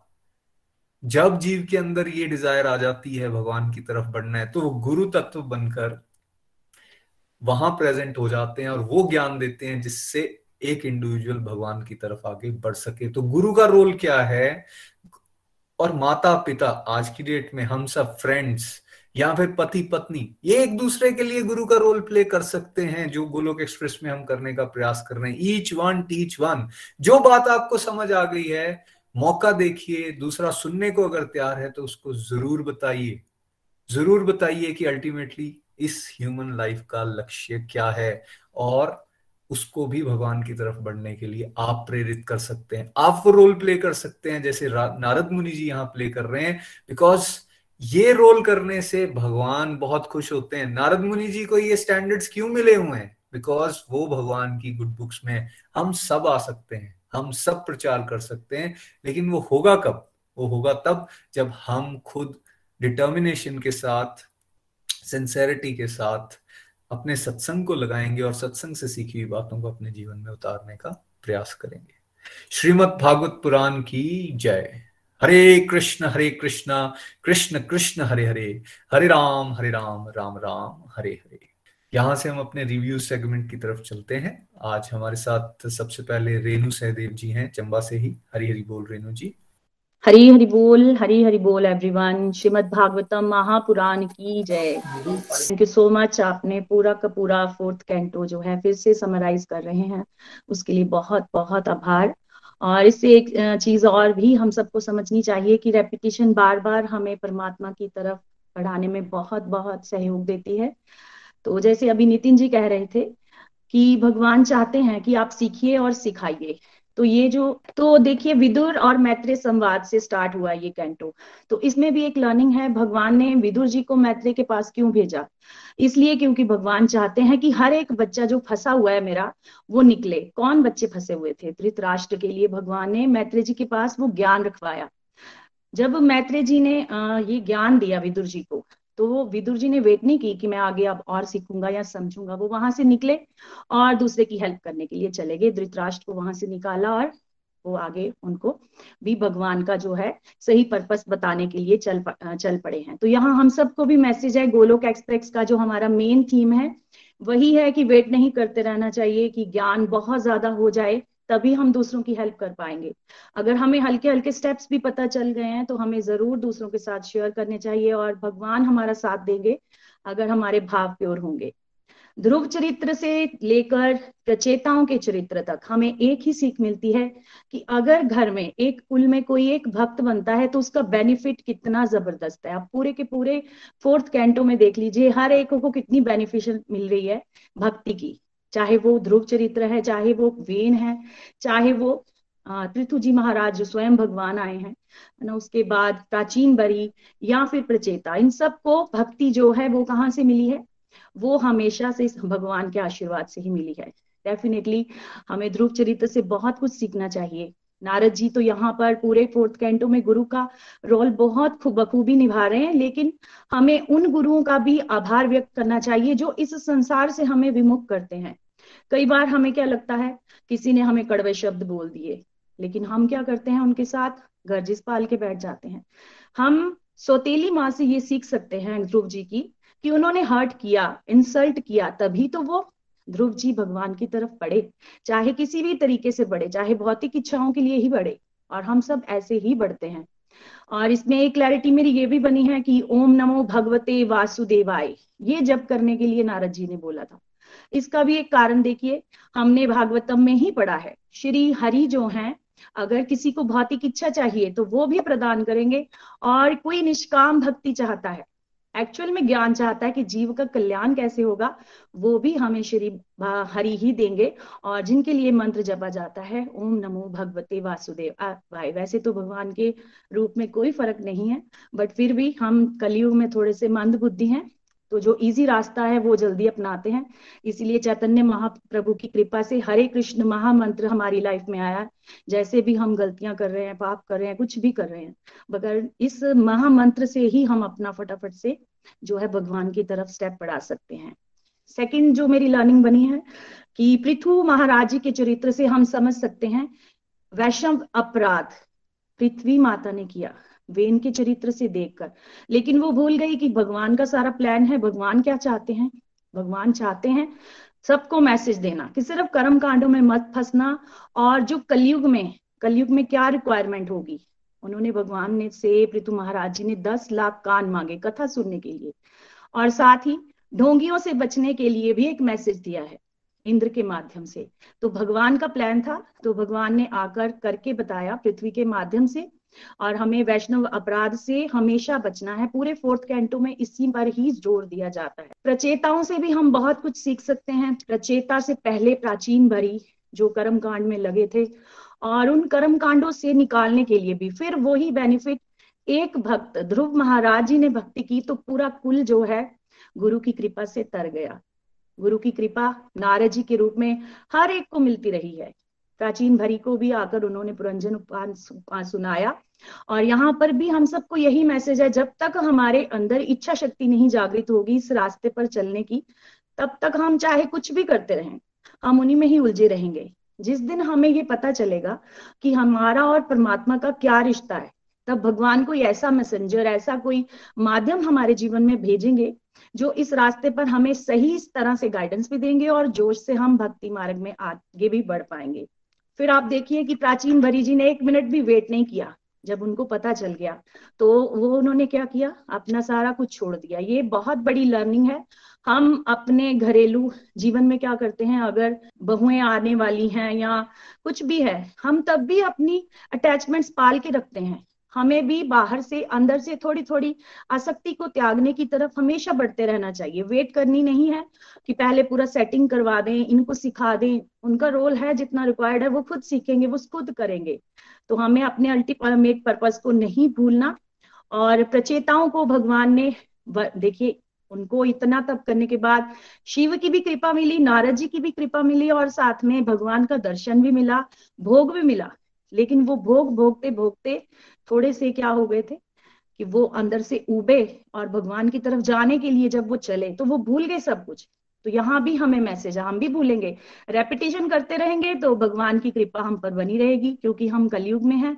और सबसे इंपॉर्टेंट लर्निंग यही है कि संघ में भक्ति करेंगे तो भटकने के चांसेस बहुत कम है, क्योंकि जो संघ है वो साक्षात प्रभु हैं और प्रभु भी हमारा हाथ पकड़कर इस रास्ते पर आगे हमें बढ़ाएँगे। बहुत ही प्यारा ये आज का सत्संग था और हमारे गोलोक एक्सप्रेस का ऐसे ही हमें साथ मिलता रहे। भगवान की खूब कृपा बनी रहे और हम चलते रहे। Thank you so much Hari Hari बोल। हरी हरी बोल। Thank you Rena ji. Beautiful learnings and first of all पहले प्रीति भाभी का भी थैंक यू बहुत ब्यूटीफुल कथा और नितिन जी ने बहुत प्यारी लर्निंग शेयर की। बिल्कुल आपने सही कहा। हमें उनको भी गुरु रूप में देखना है जिन्होंने हमें दुख दुख दिया। बिकॉज़ अगर ध्रुव महाराज को अपनी सोतेली माता से दुख नहीं मिलता तो उनको प्रेरणा नहीं मिलती भगवान की तरफ़ जाने के लिए, है ना? ऐसे हम सबके साथ कुछ ना कुछ ऐसा नेगेटिव होता है, जो एक्चुअली पॉजिटिव होता है बट हमें अनप्लेजेंट लगता है ना?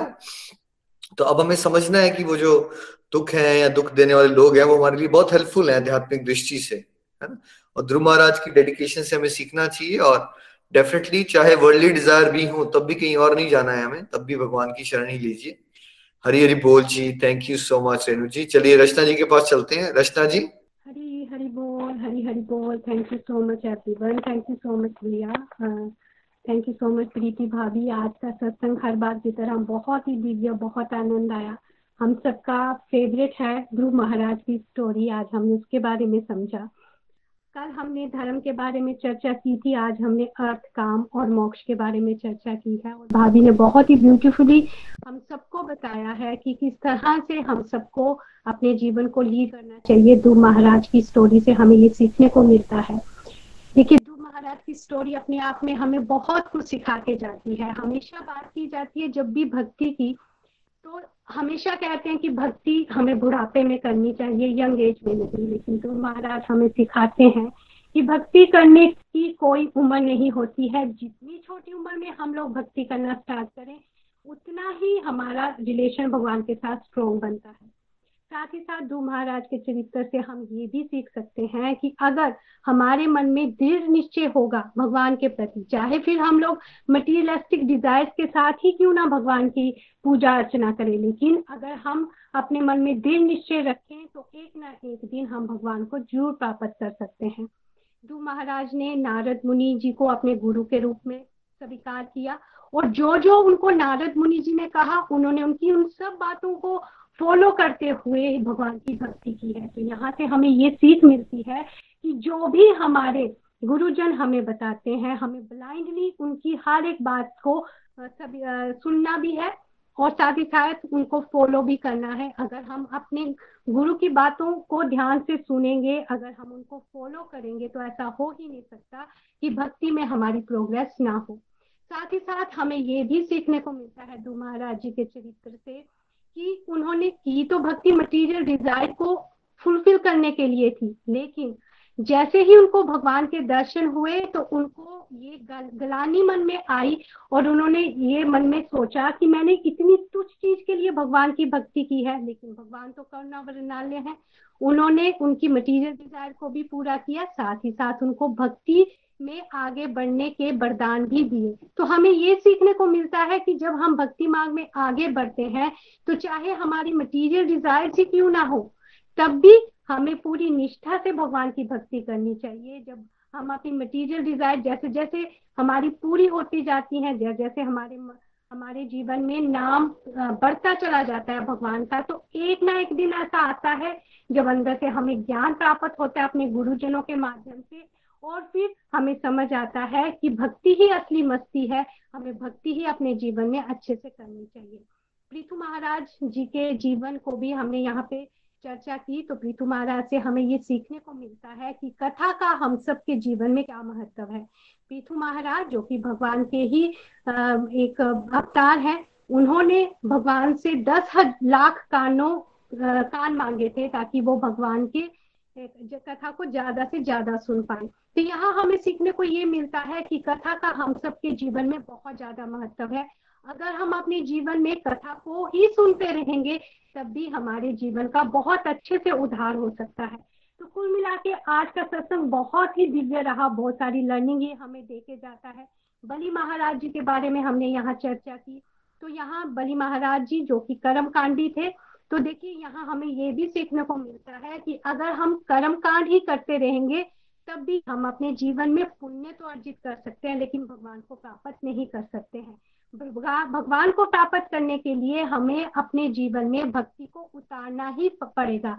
इसलिए बहुत कंपल्सरी है कि हम लोग अपने कर्म कांड से आगे बढ़ के भक्ति मार्ग को चुने और भक्ति मार्ग में आगे बढ़ते हुए ही हम भगवान को प्राप्त कर सकते हैं। जैसे ध्रुव महाराज जी ने प्राप्त किया और देखिए, अंत समय में जब उनका मृत्यु का समय आता है, तब भी वो मृत्यु के सर पे पाँव रख के विमान में आगे बढ़ते हैं, भगवान के बैकुंठ धाम में जाते हैं। और ये चीज़ मुझे हमेशा बहुत इंस्पायर करती है। तो भगवान की भक्ति करने से कितने सारे बेनिफिट हमें अपने जीवन में मिलते हैं। हम अपने जीवन में हमेशा सुख की ही कामना करते हैं और वो सुख हम ढूंढते हैं दुनियादारी में।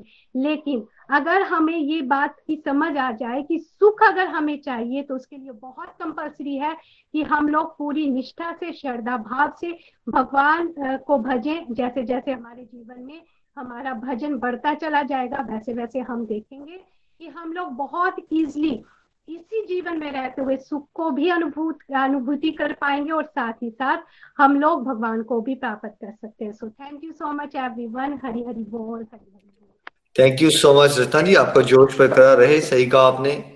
भक्ति ही रियल मस्ती होती है और अगर हम मटेरियल डिज़ायर लेके चलते हैं, जैसे भी चलो भगवान की तरफ़। देखिए, मेरे साथ भी यही हुआ था ना, पहले डिवोशन का प्योर कॉन्सेप्ट नहीं पता था। बट इतना ही था कि मटेरियल लाइफ अच्छी हो जाए, शांति मिल जाए, है ना? स्ट्रेस खत्म हो जाए डिप्रेशन दूर हो जाए, थोड़ा फाइनेंशियली वेल ऑफ़ हो जाऊँ। यहाँ से शुरू हुए थे।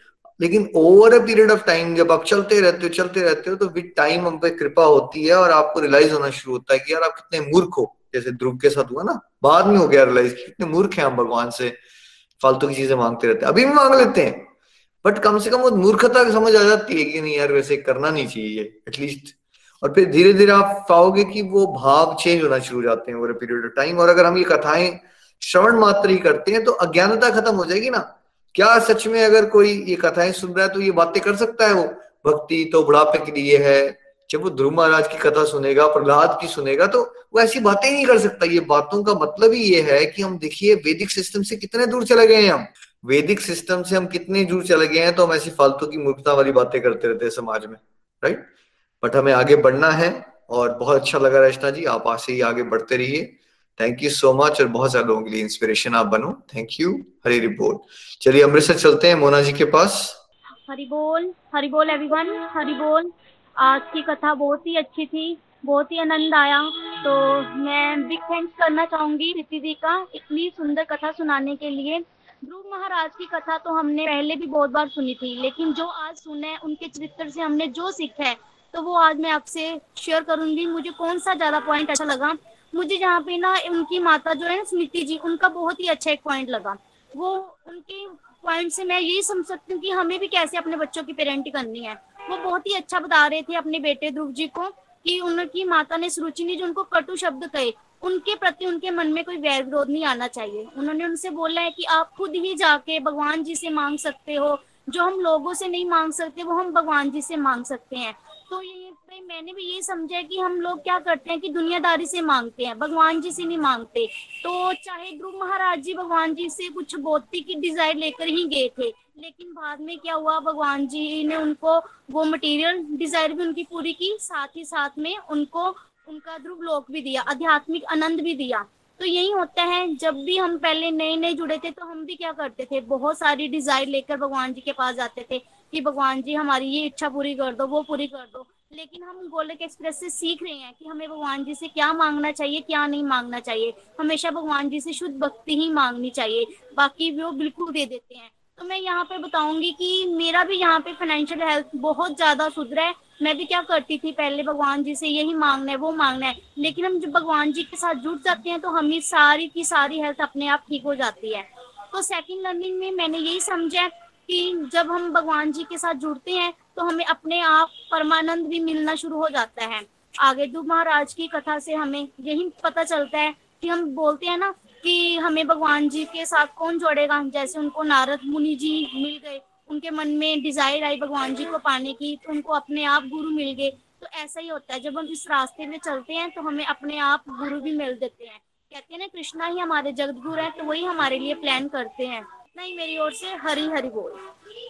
Thank you so much Mona ji ऐसे ही आप आगे बढ़ते रहिए डिवोशन में. Thank you for sharing Hari Hari बोल हरी हरी बोल। चलिए अब हम चलते हैं नीलम जी के पास आज की प्रेयर्स के लिए। हरी हरी बोल नीलम जी। नीलम जी आप हैं हमारे साथ? हरी हरी बोल। हाँ जी आज का सत्संग बहुत ही बढ़िया बहुत आनंद आया। बहुत प्यारी लर्निंग्स मिली। और लास्ट में मैं यही कहूँगी कि अमृत वर्षा है। प्रीति जी के श्रीमुख से कथा सुनने का वैसे भी बहुत आनंद आता है। और कैसे उन्होंने ध्रुव जी महाराज की, राजा अंक की, उसके बाद बेन की, अधर्मी थे जो राजा, उसके बाद उनके जो बेटे राजा पृथु के अवतार थे, उनकी कथाएँ सुनी बहुत आनंद आया सुनकर। और लास्ट में जो मुझे लर्निंग मिली मिली कि फोर्थ कैंटो धर्म अर्थ काम मोक्ष को दर्शाने वाला है। धर्म के उपलक्ष्य में दक्ष प्रजापति की कथा आई है। अर्थ के उपलक्ष्य में ध्रुव महाराज की कथा आई। काम के उपलक्ष्य में पृथु महाराज की कथा आई और मोक्ष के उपलक्ष्य में पुरंजन आख्यान सुनाया और पुरंजन आख्यान सुनकर हमें, हमारी आँखें खुली हैं। पुरंजन असल में प्राचीन बर ही है और प्राचीन बर ही जो है, जब नारद जी उन्हें पूरी की पूरी मतलब शिक्षा देते हैं और सुनने के बाद पुरंजन आख्यान सुनने के बाद वो कहते हैं कि मुझे तो आ, मतलब ये ठीक है मैं तो कर्म कांड में फंसा हूँ मुझे तो समझ नहीं आ रही एक बार दोबारा सुनाइए। और दोबारा वो जब सुनाते हैं तो वो यही कहते हैं कि जीव जो है वो तीन गुणों में संसार में फंसा हुआ है। फ्री विल का दुरुपयोग करता है और फंसा रहता है सेंस ग्रेटिफिकेशन में पड़ा रहता है और समय बीत जाता है समझ में बात आती नहीं है। इसलिए हम सबने क्योंकि पुरंजन हम जीवों को रिप्रेजेंट कर रहा है, हम सबने इस संसार के अंदर समय रहते चेत जाना है और जो जहाँ पे हमें शिक्षाएँ मिलना है और अपना कल्याण करना बहुत ही प्यारा सत्संग हरी हरी बोल जी। चलिए हम प्रेयर सेगमेंट की तरफ़ बढ़ते हैं। सबसे पहले गीता खन्ना जी की spiritual health and physical health के लिए प्रेयर रितु सूद जी ने निधि वैद्य जी के लिए की फ़िज़िकल हेल्थ के लिए प्रेयर करवाई है और भारती महाजन जी ने निधि जी और जोगेश जी की हेल्थ के लिए प्रेयर करवाई है। रुचि जिंदल जी के ब्रदर की मेंटल हेल्थ के लिए प्रेयर करवाई है उन्होंने। सुरभि महाजन जी की स्पिरिचुअल हेल्थ के लिए प्रेयर नताशा पुरी जी की भाभी के पापा जी की गुड हेल्थ के लिए प्रेयर एंड नताशा जी ने गीता जी की गुड हेल्थ के लिए भी प्रेयर करने को कहा है। सुदेश गुप्ता जी की स्पिरिचुअल हेल्थ के लिए प्रेयर शीनम सब्रवाल जी की स्पिरिचुअल प्रोग्रेस के लिए प्रेयर नेहा नवीन कुमार जी की फ़िज़िकल हेल्थ के लिए, राजेश कुमार जी ने अपनी वाइफ कंचन जी की मेंटल हेल्थ के लिए प्रेयर करने को कहा है, आदर्श बहल जी ने अपनी मदर की फ़िज़िकल हेल्थ के लिए प्रेयर करने को कहा है, राजकुमारी राणा जी ने अपने बेटे की spiritual growth mental and physical health के लिए प्रेयर करने को कहा है, रीना देवी जी ने अपनी physical health and spiritual growth के लिए। समिधा पाठक जी ने अपने हस्बैंड की गुड हेल्थ के लिए और अपनी स्पिरिचुअल ग्रोथ के लिए प्रेयर करने को कहा है। सुषमा महाजन जी ने अपने बेटे की गुड हेल्थ के लिए, नीतू शर्मा जी ने अपनी स्पिरिचुअल हेल्थ के लिए, पूजा महाजन जी ने अपने बेटे पारस महाजन जी की गुड हेल्थ और दूसरे बेटे मानस महाजन जी की good health and complete happiness के लिए प्रेयर करने को कहा है। नैना वर्मा जी ने अपनी स्पिरिचुअल ग्रोथ के लिए, मंजू जी ने अपनी बेटी की शादी जल्दी से जल्दी हो जाए, उसके लिए प्रेयर करने को कहा है। शिवानी महाजन जी ने अपनी स्पिरिचुअल ग्रोथ के लिए, कविता मल्होत्रा जी ने अपनी स्पिरिचुअल हेल्थ के लिए, निधि सचदेवा जी ने अपनी कंप्लीट हेल्थ एंड हैप्पीनेस के लिए, ममता आनंद जी ने अपने लिए और अपनी फैमिली के लिए प्रेयर करने को कहा है।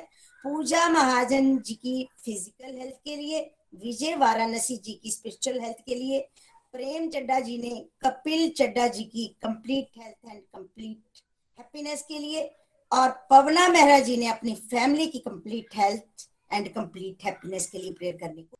मैं इन सबकी के लिए भगवान से प्रेयर करती हूँ। हरे कृष्णा हरे कृष्णा कृष्णा कृष्णा हरे हरे हरे राम हरे राम राम राम हरे हरे। अगर मेरे नाम छूट गया हो तो मैं क्षमा प्रार्थी हूँ। हरि बोल थैंक यू नीलम जी हाँ जी मैं से जितने भी ये मतलब जिन्होंने प्रेयर करने को कहा है मैं चार माला इनको डेवर करती हूँ Hari Hari. Thank you Neelam ji thank you so much Hare Krishna Hare Krishna Krishna Krishna Hare Hare Hare Ram Hare Ram Ram Ram Hare Hare तो जो हमने कलेक्टिव माला की थी नितिन जी के साथ वो आप सबकी कंप्लीट हेल्थ और हैप्पीनेस के लिए और जिन डिवोटीज के स्पेशली ये नाम लिए गए हैं, उनके लिए चार माला मेरी तरफ़ से भी डेडिकेटेड रहेगी। आप भी अपनी कुछ माला डेडिकेट करें डोनेट करें, साधना भी हो जाएगी, सेवा भी हो जाएगी। हरी, हरि बोल। आज चलते हैं हम अब भजन सेगमेंट की तरफ़। आज हमारे साथ सुमन मैम हैं, चंबा से। वो आज हमें भजन सुना रहे हैं। हरी, हरि बोल। हरी हरी बोल, हरी हरी बोल। आज का सत्संग बहुत ही दिव्य था, बहुत ही आनंद आया। और मेरी भी यही लर्निंग रही है कि पिथु महाराज जी और ध्रुव महाराज जी की कथा सुनकर मेरी यही लर्निंग रही है कि भौतिक जगत में रहते हुए दुनियादारी के बहुत थप्पड़ पड़ते हैं, बहुत। लेकिन जब हम भगवान जी से जुड़े होते हैं ना, कोई फ़र्क नहीं पड़ता है। कोई फ़र्क नहीं। इतना आनंद है भगवान जी के साथ जुड़ने से, अपने आप को समर्पित करने से। मैं यही कहना चाहूँगी कि अपने आप को भगवान जी को समर्पित कीजिए और जीवन का आनंद लीजिए। चलो, चलिए, बढ़ते हैं भजन की तरफ़। मेरा आपकी कृपा से सब काम हो रहा है। मेरा आपकी दया से सब काम हो रहा है। करते हो तुम कन्हैया, मेरा नाम हो रहा है। करते हो तुम कन्हैया। मेरा नाम हो रहा है। मेरा आपकी कृपा से सब काम हो रहा है। हरे कृष्ण, हरे कृष्णा। कृष्ण कृष्ण, हरे हरे। हरे राम हरे राम। राम राम, हरे हरे। मेरा आपकी दया से सब काम हो रहा है। पतवार के बिना में मेरी नाव चल रही है। पतवार के बिना ही मेरी नाव चल रही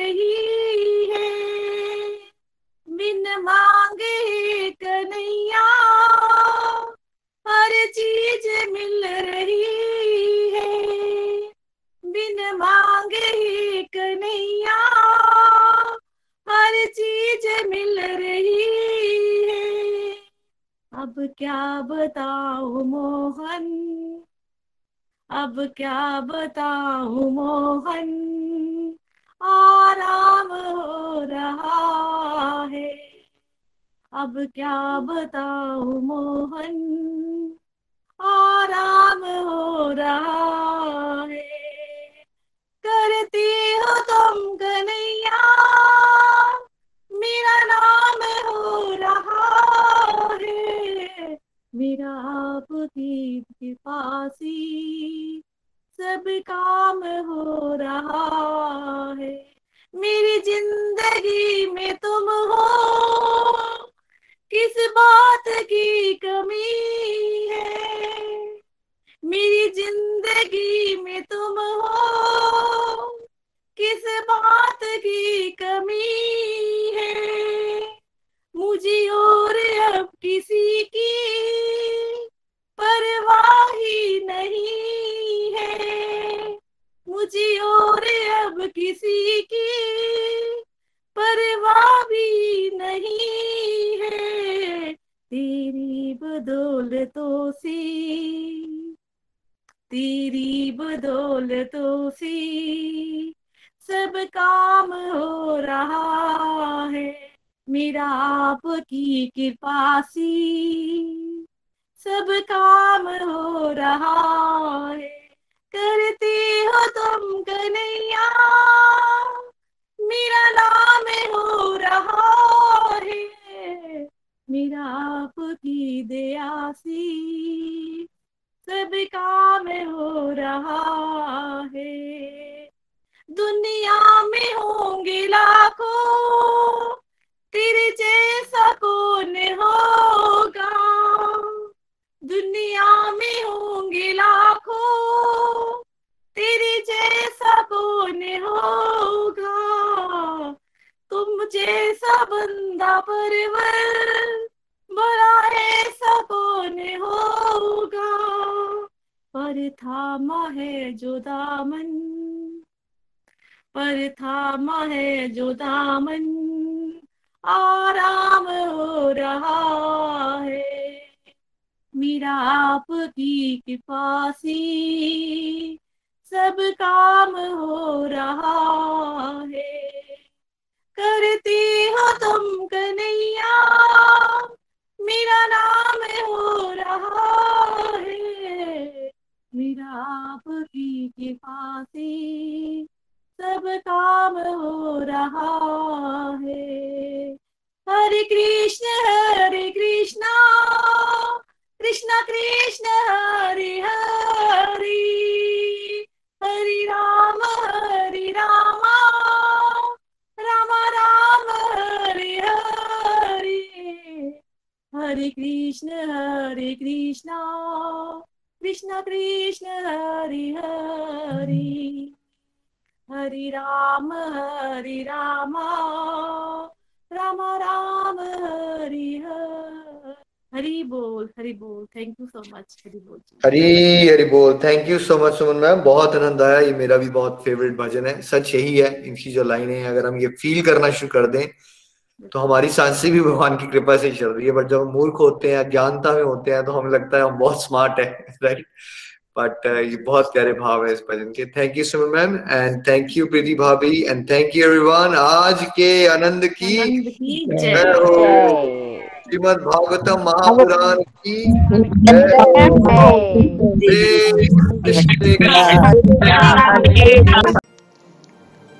गोलोक एक्सप्रेस से जुड़ने के लिए आप हमारे email address info at Golok express dot o द्वारा संपर्क कर सकते हैं या हमारे व्हाट्सएप या Telegram number seven zero one eight zero two six eight two one से भी जुड़ सकते हैं। आप हमसे फेसबुक पेज और यूट्यूब चैनल के माध्यम से भी जुड़ सकते हैं। हरी हरी बोल।